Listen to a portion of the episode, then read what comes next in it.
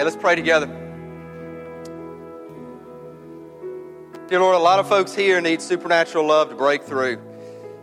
We may not know what is going on in their minds and their hearts, uh, but they have they need you. And so I pray that uh, if you have not made yourself evident to them, that you would, you would push through whatever else is blocking their heart, they would see your supernatural love, that you came, Jesus, to us, you died for us, you died for them. And I know that can sound like a Sunday school statement. That's a, that's a big, big deal. If, if, it, if it's not for you, we don't, we don't have life. We don't have life eternal. We don't have life now. I pray that we would know that and that would change us from within and make us love others more and love this city more and love this world more. We have to know what you've done. Show us, Lord. Thank you, Jesus. In your name we pray. Amen. Thank you all. Y'all can have a seat. If you would, uh, you can take a Bible. If you do not have a Bible, there's some in the back. You could turn to Matthew chapter 5. We're going to just go through a few verses. Matthew 5, I'm going to read verse 11 through 16. Uh, but before we do that, a couple things I'd like to say. Uh, first off, is uh, I really hope you listen today. Not that you don't listen, but you know what I'm saying. Like, kind of really tune in. This is a very personal sermon. Uh, it's a standalone sermon, it's not connected to a series. We're going to start a fall series next week going through 1 Peter. It's called In Not Of How We Live in This World, Not of It. And we'll get into that. But today is uh, it's, it's a standalone, and it is uh, it's personal to me. Uh, it's also about us as a people.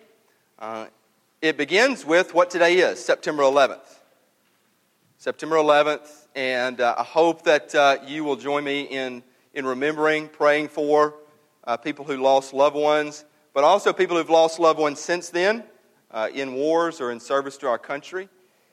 And so it's 15 years ago, and I remember that day very, very well. That day changed my life. Uh, it changed it, I think it changed a lot of our lives, but it, it definitely changed the trajectory. And what I mean by that is the direction of where my life was going.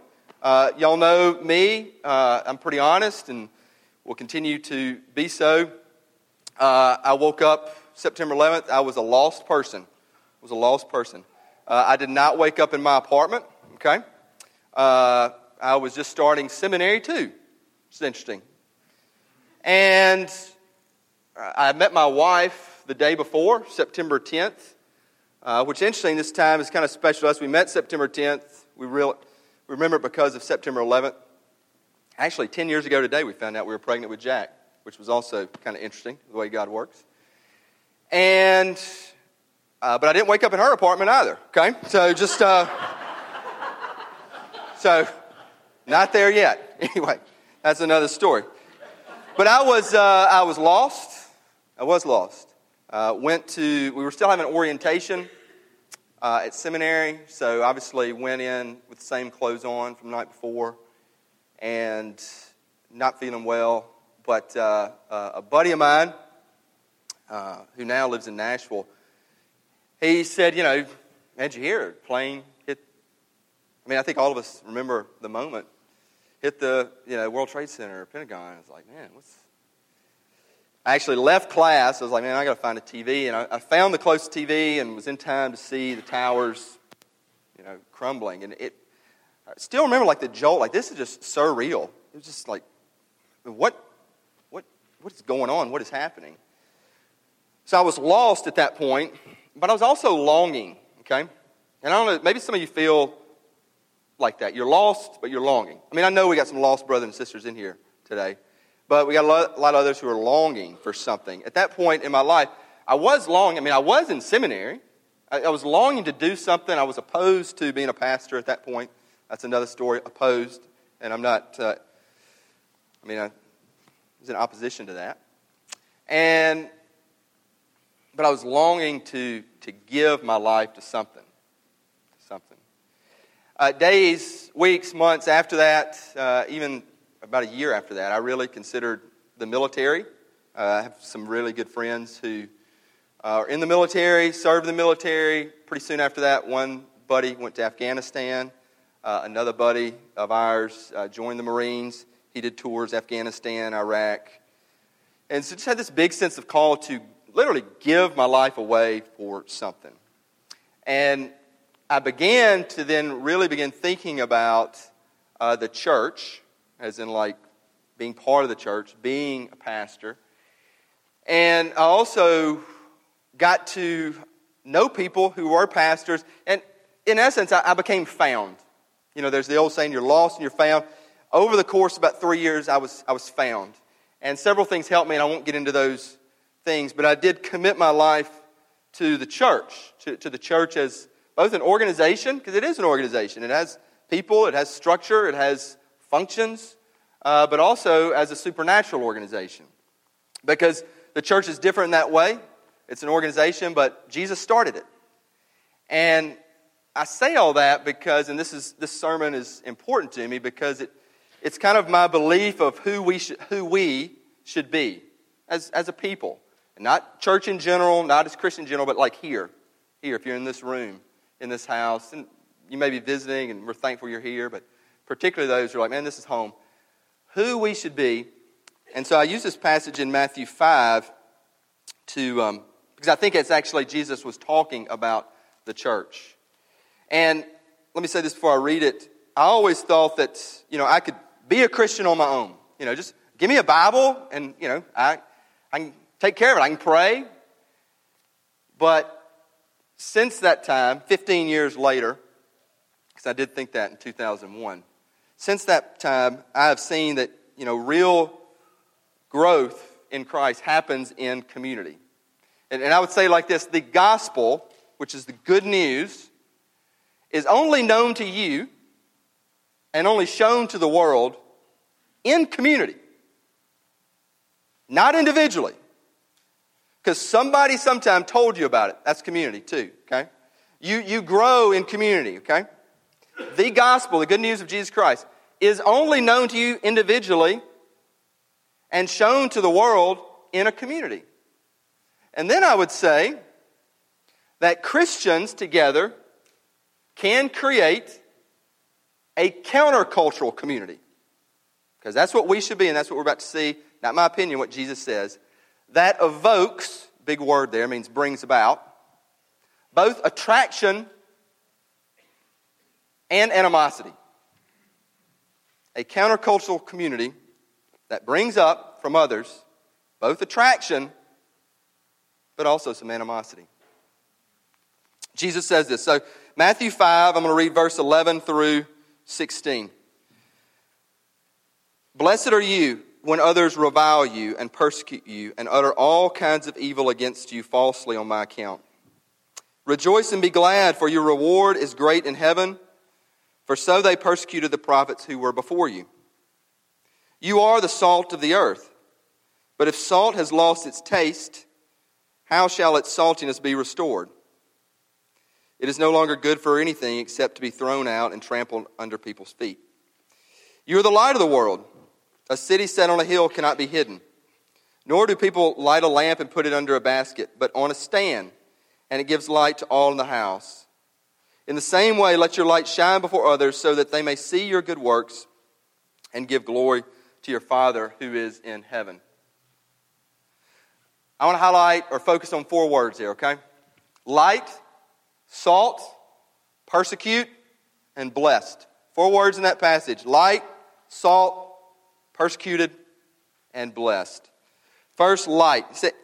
He says, You are the light of the world, and then a city set on a hill. He uses two metaphors light of the world, city set on a hill. Now, light in the Bible would always mean truth, okay? So, Jesus is the ultimate truth, He's the ultimate light. But Jesus is also saying now, you are the light of the world. You're a city on a hill.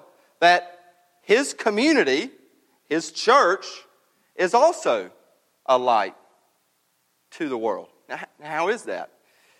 Now, when he says city on a hill, it's interesting that, that, that in ancient times and to today, okay, uh, cities would be, be built on like the, the biggest hill. And so the lights from the city, the, the torches or the lamplight or whatever they had back then, could be seen for miles and miles in the distance. And, and you can still see this now Uh, those of us who've been to Honduras, y'all remember what I'm talking about? You know, where we stay, you can see up in the hills the lights of communities. They have electricity now, they have power, but those, they're built high so people can see. Uh, if you go, off the top of my head, I think of, of Italy uh, or Sicily even, but cities would be built, actually, Jerusalem's this way too. Cities built on, on hills on the highest points so people could see the lights from all around. And so here Jesus saying, He's the ultimate light, but He's saying, You're, we're the light too.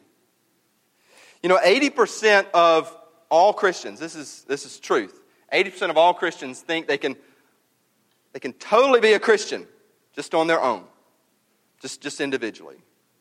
And, and that, that's not what we see here. It's not what we have here. That's not what Jesus is saying. So, how again can we be light? How can we show light? How, how can we be what Jesus is talking about? I want, I want to use a couple metaphors. The first one, I'm teaching Jack, and we've got this placemat, like, like a placemat on our table. We have different placemats. They're kind of, you use them for teaching tools, but one's a solar system. Who knows what a solar system is? Let me make sure you're following me. Solar system, you know what I'm talking about? Okay? Just checking, okay? Uh, a solar system is not a system unless all the planets agree on the center. Okay? I mean, if you've got all the planets saying, no, I'm the center, you know, you got Pluto's, I'm the center, Earth saying, I'm the center, it's not a system. There's, there's chaos. It's kind of the same way with us. Got to agree on the center.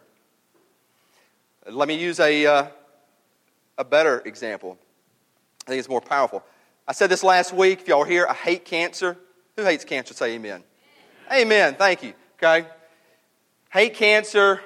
Have had uh, family members, friends, you know, taken. All that hate cancer. We're talking physical cancer. There is also a spiritual and relational cancer that can happen very easily because it's in our human nature and can spread very easily. And I call this cancer me first. So, so I, my nature is I've got a me first heart. Can I, can I get it even simpler than that? You know, me first. My heart says me first. And use a, a marriage as another example. A marriage is, I believe, only successful, and we can tell you we've had our challenges and problems, and it hadn't always been this way, okay? But a marriage is really only successful if you have two people saying you first. You first. No, you first. You first. If two people are saying you first, it's not only going to survive, it's going to thrive. If you have one or both saying me first, there's going to be damage. And I'm not saying the marriage won't survive, I'm just saying it's going to be big time tough if one or both are saying me first. And the problem is, that's how our hearts are bent. So we're actually, believe this, without Christ going into this, this huge, gigantic, enormous task called marriage, and it's beautiful, but you're going into it with two me first. And if that does not change to you first, it's going to be tough. Uh, now, you may debate, it's like, no, I'm, I'm you first, or, you know, I'm just, I'm that way. Children or me first. Have a baby, have a child. What does that child want? That child wants his way. We are born with a me first heart. And, and I did hear somebody say this that, you know, what, what we as parents teach our children best is to hide that me first,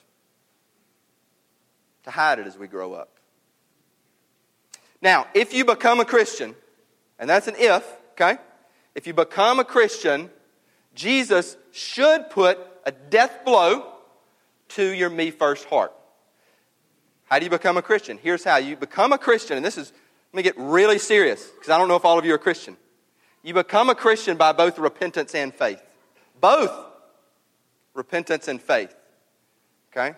Hear me on that repentance and faith. Because you got to say, I got a me first heart. Jesus, I need you. I can't, can't get it out. I can't erase that. I need you. That's repentance. And then faith that Jesus has done it. He took, took our sins, took it on the cross, and you're like, well, how did he take my sin? He stood in the gap and covered. He, he knows you have a me first heart. So you believe that Jesus took it, took it for you. So that repentance and faith is salvation, and that gives, if you're real about it, it's, it's a death blow to your me first heart. Now, I said this last week. That puts us in remission. The cancer's still there. You're like, how do you know that? Well, the Bible, uh, Paul talks about living in this body, old self, new self together. Old self, new self. The new self is there. The cancer's in remission. You know, I'm growing and I'm, I'm, I'm getting better, but the old self is there. So we have both until either we meet the Lord or the Lord comes home and we meet him here. We have both old self, and new self. But in Christ, it's in remission. There's been a death blow. And then, talking about how we can be light, that should change everything. And if it hasn't changed everything, then maybe you should evaluate if you're a Christian or not. Seriously. We're able to forgive easily, able to reconcile easily, I think, in Christ. Uh, we are very careful with our words. We change in how we look at, I'm going to use these sex, money, and power. Because before Christ, before salvation, we were consumers. And now, after Christ, we should be stewards. That all of those three, yes, even sex is a giving sex, money, power, should give it away. And that's what the church should be light to the world. That's how we can be light to forgive, to reconcile, to love, to serve, but also change how we see the, the resources God's given us, to steward those. And so I, would ask you, you know, are, are you, uh, are you knit in to a community like that here? I use that word knit a lot, I'm gonna, so I use it again, but I want to use an even stronger word. Are you cemented in? You know, fabric can be torn. And maybe that's my fault. Like someone says, well, I've been knitting, but it tears. Cemented in. Can't tear cement. You can't. It's solid. Are you cemented in? And to be cemented in, and I'm, i mean, I'm really just saying this, it, that does not mean coming two to three times a month because you either like the music or message or both. I mean, it just, it's not the church being the light of the world. But to be light, we shine forth as Christ. Light also, and this is why it's tough sometimes, light exposes darkness. Light exposes warts. So a lot of times, a lot of us, we just want to, we'd rather stay in the dark. We don't want to be exposed. And then light is also, it is good deeds, but good deeds does not just mean being nice to everybody. I mean, like serving, you know, committing to a place, a corner, physical property, a neighborhood, a city, saying, we want to make this city better because of us. That's light of the world. Let's move on. Salt. We got three more salt, but these are these are a little shorter. Salt. He says, You are the salt of the earth. I've always, I've always wondered, like, how, so I, I get light of the world, salt of the earth is a little harder for me to, to get. And again, I'm talking about a countercultural community, which should be the church. How does that, how does that happen? Okay, we had light, salt, salt of the earth. And I read this book about salt of the earth. It's actually written by a lady named Rebecca Manley Pippert. Um, it's, called, it's called Being the Salt Shaker. But she focused on salt as being a preservative. Okay? And as I was reading and thinking about this, it, it, it has changed. I'll be honest, it's changed the way that I live as a Christian. Not the light, the salt, okay? Hear me out. Salt's a preservative. So in the ancient times, as Jesus was talking, they would put salt on meats because obviously they didn't have refrigeration. They'd put salt on the meats and it would kill the bad organisms and keep, preserve what's good. So we should see ourselves as this countercultural community, we're preserving what's good. Have y'all ever noticed? Be real clear here. Have y'all ever noticed how human relationships are always blowing up? Period. They're always blowing up. And I'm not talking about, I mean, you could look, I mean, September 11th, I mean, nations, you know, the wars, the, the thing, I mean, relate, it, it, stems from me first hearts. So relationships are always blowing up. But it doesn't just happen like with people who don't know each other. It happens with people who do know each other. Friends, family, workplace, schools, relationships are always blowing up. And then, you know, people will say, well, they'll, you know, I'm mad at this person, or they'll take offense, or you know, say, I, I was wronged, or there'll be slights, and they'll, you know, really keep those slights. To be salt of the earth, I'm serious, we don't do that. We don't do that. Like, that's impossible. No, it's not impossible. No, it's not. But repentance and faith come back in Jesus, okay? And I'm going to get, finish with how we can really do this. We're going to come back to Jesus. But salty, that we don't do that. Uh, we don't take on a slight and carry it around. Uh, we don't, you know, say, you know, I'm going to end that or I'm, I'm going to walk away. Uh, we preserve what's good. If we're salt of the earth, we're preservatives, preserving what's good in the relationship. And so that does mean saying, you know, I want to keep what's good and hold on to that and focus on that rather than saying, I'm going to focus on what's, what's bad. So we overlook slights. You know, we don't get easily angry. We, we do forgive readily. We do walk in love and grace. We can speak truth, but we preserve what's good about the relationship. We don't shoot off angry emails. Not that any of us have, but I mean, I've been you shoot off an angry email or something like that, you know. We preserve what's good. How do we be this counterculture community? Light of the world, salt of the earth. We stay in the room, we stay at the table, we preserve what's good. Real quick, moving on. Persecuted. I do want to focus on this one a little bit. Verse 11 says, Blessed are you when others revile you and persecute you and utter all kinds of things of evil against you falsely on my account. Jesus saying you're persecuted. Three quick things on persecuted, okay?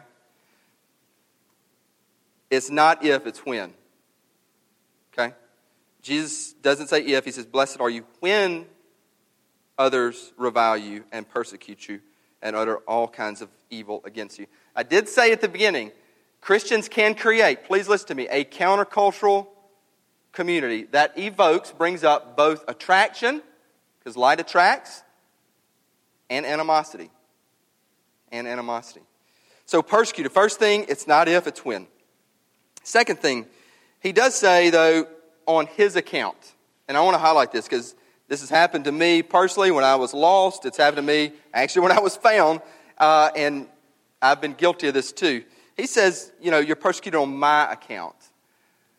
Let's make sure if we're persecuted, it's in Jesus' name.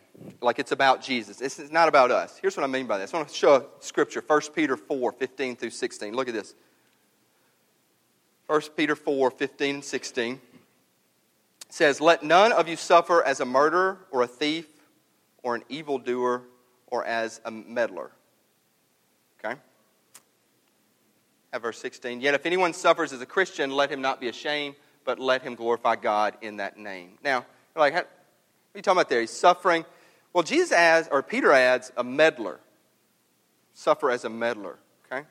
And there's an old saying that, you know, if you're, as a Christian, if you're always going around saying, you know, you should do this and you shouldn't do that and you shouldn't do this and you shouldn't do that, and just telling everybody how to live their life, okay? And then they blow you off or, you know, you're persecuted, you know, in a, in a diplomatic way maybe, but you're persecuted.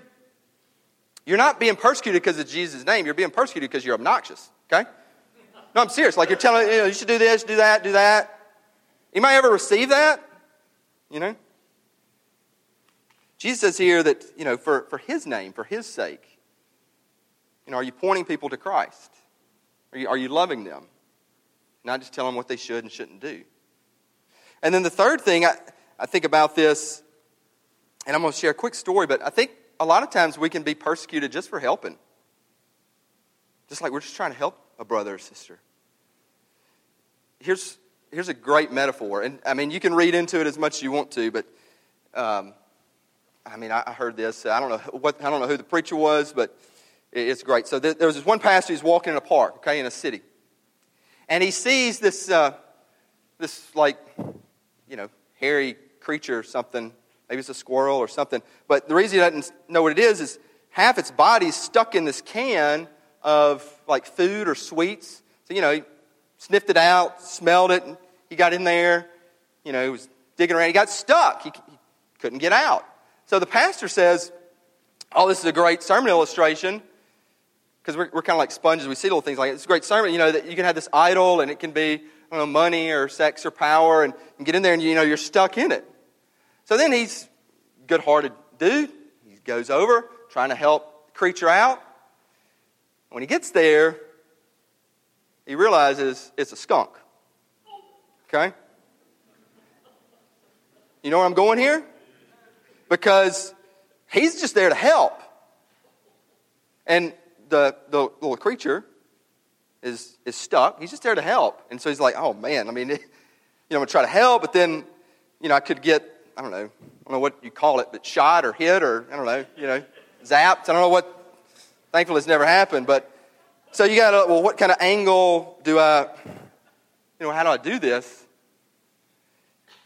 And often that's very much the case, being salt and light. Like we see brothers and sisters, we're trying to help. I'm not saying anybody's a skunk, so don't hear me on that, okay? Seriously. But, you know, we're trying to get them unstuck, and yet we get zapped.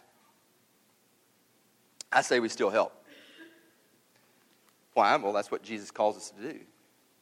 And so that's one of the ways we can be persecuted, just by helping, just by trying to help a brother or sister out. Not my opinion, it's what Jesus says. So I would ask you this Are you ever persecuted for your faith? Are you? Because if you're not, let me ask you this Is your bubble too small? Is, is your bubble too small? Because you don't have to go far. I mean, we're buckle of the Bible Belt. However, you can, I mean, just go down the street, you know, invite a neighbor. You can go to some of the, the parties that we go to. I mean, I'm, I'm not persecuted, but it's a diplomatic persecution. Sometimes I go to a party. You know, two examples. One, uh, this was over Christmas, but this guy's like, uh, man, I don't know why y'all go to India. Oh, y'all, y'all nuts. I mean, good grief. Give me a break. I mean, obviously, he was like four or five, you know, liquors in, um, you know, but he was pretty open. And we're friends, too, by the way. But he's like, man, what's all that about? Uh, another guy just recently, he, this wasn't really persecuted, but he was, I've never, never really asked, had this asked to me. He's like, how lonely is it being a pastor? I said, pretty lonely. Not confessing anything there, but he did ask me that. Are you persecuted for your faith? If you're not, you're like, well, what if I'm not? Well, then Jesus is saying that you put it under a basket. Not my words, Jesus' words. Verse 15, he says you put it under a basket. I do think if you're not like criticized at all, if you're not like got some tough situation, then, then I do think that the bubble's too small. Because I think that we're called to be salt and light, and that evokes both attraction but some animosity too. Okay? So, how do we get, I'm going to close with this, how do we get inner poise? I love that word poise. Inner poise. Better way to say it, serene confidence uh, to share our faith, to communicate, to stand, to just walk, and not have the, the burden or the weights or the anxieties when we're trying to help a brother or sister out, may get zapped, or to share. We know we might get. How do we, how do you have that? It's a great question. How do you do that? And this is the last word blessed. Verse 11 says, Jesus starts with blessed. The other 10 verses before then, he says blessed, or, and these are known as the Beatitudes. Now, focus on the word blessed because a lot of folks have said, like, what does that mean? What does blessed mean? You know, bless, I mean, you know, I mean, we're in the South. You know, God bless you. Bless. Most biblical scholars believe, and smart, a lot smarter than I am, the direct translation of this word, this is really important. It means successful. It means accomplished. It means someone that you would want to emulate. And so you read it like that, it doesn't make sense. You know, successful are the poor in spirit. I'm looking at verse 3 for there's kingdom of heaven. Successful and accomplished are those who mourn. Successful are the meek. Successful are those who hunger and thirst. Successful are the merciful, for they should receive mercy. Accomplished. How does that, how does that translate to us?